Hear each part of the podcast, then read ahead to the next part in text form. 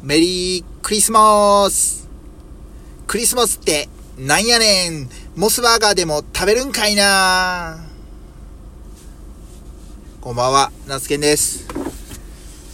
えっと、12月の24日、クリスマスイブ。ということで皆さんいかがお過ごしでしょうか？僕は作業が終わって、コーヒーを水筒からカップに移して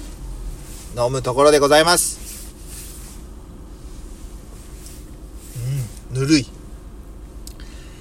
えっ、と、今日はですね、野菜農家としては、まあちょっと朝ね、早く起きれず、まあ5時半ぐらいから、えー小松菜の袋詰め作業ですね、えーを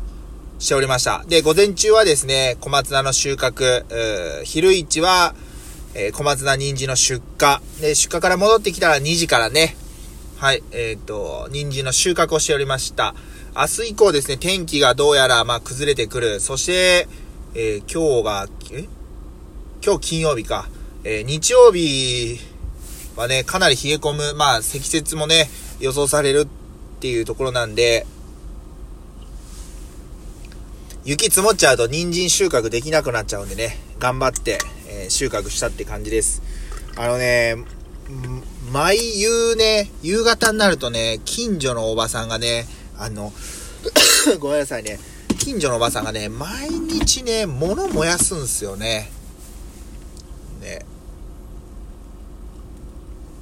で、そのも、物を燃やすから、その煙がね、もうすごいこと出まくってて、あれほんまやめてほしいっすよね、本当に。何か、大体ね、洗濯、自分のね、あのうちの洗濯物を入れ終わったら何か燃やすというね、えー感じです。はい。まあ、煙ほんと嫌だ。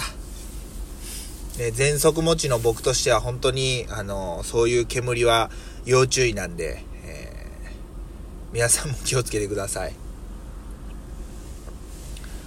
で、この僕が話しているラジオって、まあ、一体何がね、こう、このラジオを通して皆さんにこう、伝えたいのか、まあ、知ってもらいたいのか、あーっていうところをですね、今、思いついたというかね、ふと思ったわけなんですけど、まあ別にね、その、正直これといって、えー、なんかこうしたい、こういう思いを受け取ってほしいとかっていうのはありません。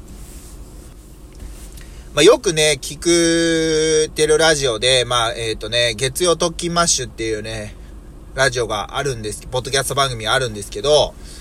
の、まあ、あの、パーソナリティの渋ちゃんっていう方がね、その、やっぱりその、それぞれの番組にそコンセプトっていうのがあって、その今、ジャパンポッドキャストアワードっていう第3回目になるのかな。いわゆるその、ポッドキャストを盛り上げるために、あの、そういうね、えーっと、各賞ですね、えーを、まあ、その、ラインナップしてあって、えーまあ、その、おまあ、応募してくださいみたいなね、各ポッドキャスト番組の人たちが言ってるんですけど、まあ、その、いわゆる、その渋ちゃんたちトキマッシュのが手掛けている番組、まあ、いくつかあるんですけど、月曜トキマッシュはその、どの賞にも該当しないみたいなことをね、言ってました。まあ、ほんで、歴代の、えー受賞番組を見ると、やはりコンセプトがしっかりしているっていうのが、あーあるというふうに言われていたんですけど、だからまあ、やっぱりね、そういうのを聞くと、あ何かこう、この番組で、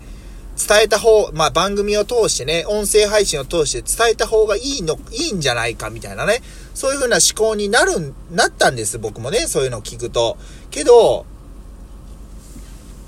まあ、ぶっちゃけね、もう理由なんて、まああんま考え、後付けでいいんちゃうかなと思う時もあるわけですよ。まあもちろんね、理由がしっかりしている、えーっていうことも大事なんですけど、なんか理由を考えて、じゃあ僕は、この番組を通して、まあね、農家としての思いである、咳が止まらない。関口メンディ。違う。いや、やっぱね、そういう、こう、まあ、こうありたい、こういう思いを伝えたいって、こう、いう、その、なんていうんですかね、のを自分の番組に、まあ、もともとそういう思いがしっかりして番組を始めた人ならまだしも、あれ、なんかこう自分の番組って何したいんだろう？まあ自分のこと知ってもらいたいのかな？みたいな。まああんまりこう明確じゃない時に、の状態で何か理由付けを考えたりとか求めたりすると、なんかね、途端にうまくな、うまくいかなくなるケースがあると思うんですよ。自分がそうだったかのように。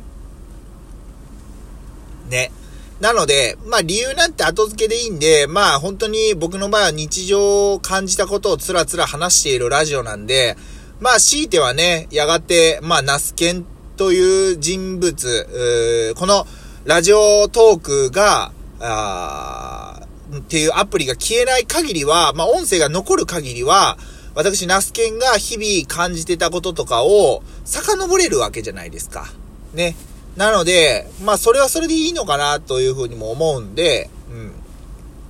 まあ、まあそれはそれで理由付けがあったらいいけど、別に理由付けがなくたって、それはそれでいいんじゃないのかなというふうに思います。まあ、たくさんの人に聞いてもらう、まあ、怖そうの人にもしっかり届けたいとかっていうのであれば、やはり、しっかりしたあ番組の構成とか、いわゆるだからそういうのを、まあ、放送作家さんとか、構成作家さんとかがいるわけですよね。ポジション的には。はい。うん。ね。今日はね、えー、っと、ポッドキャスト、えー、オールナイトニッポンポッドキャストのね、アンガールズのジャンピンっていうのを聞いてたんですけどね、まあ、あの二人もクソおもろいっすね。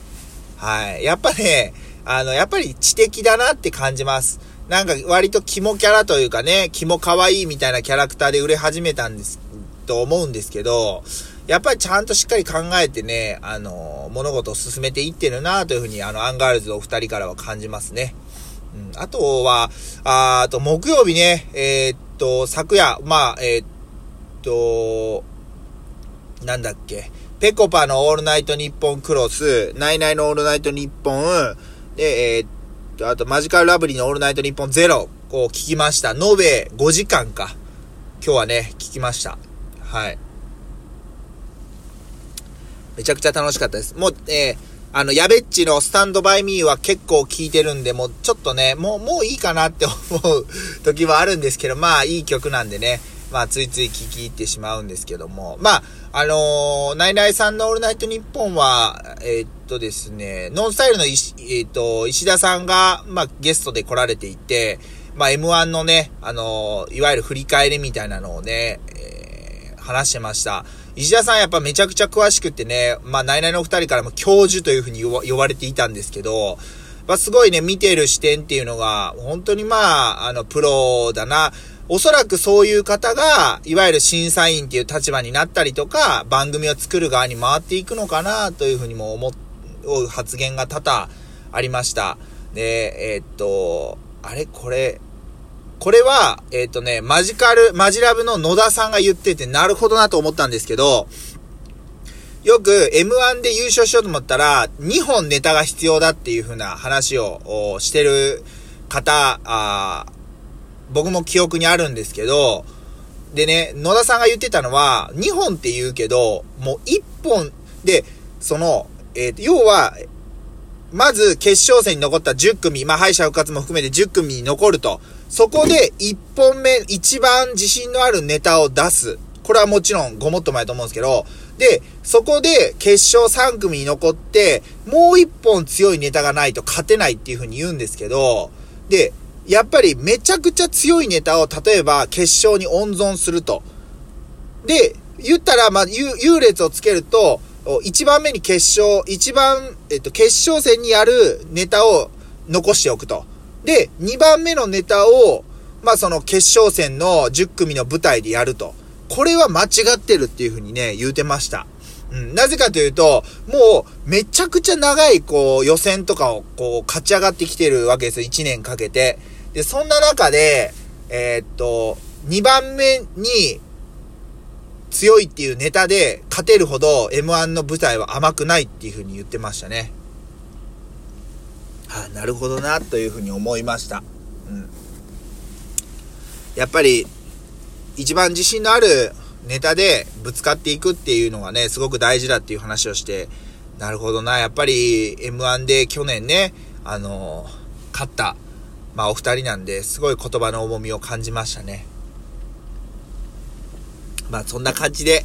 えー、今日は楽しい一日を過ごせました。今日は次女のね、えっ、ー、と、10歳、あ、9歳か。9歳の誕生日なんで、この後ね、お家に帰って、まあ、ささやかではありますけども、パーティーをしてね、お祝いしてあげたいなというふうに思います。えー、明日以降もひたすら小松菜の収穫や人参の、あ人参洗い、人参袋詰め、まあ、出荷等々、まあ、作業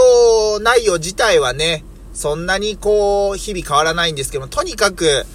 日々こなして数をね、出荷していくっていう感じになるので、そんな中でもね、楽しさを忘れずにやっていきたいなというふうに思います。はい。気持ちはね、もうひまわり畑、2022年のひまわり畑作りに向いてたりするんですけど、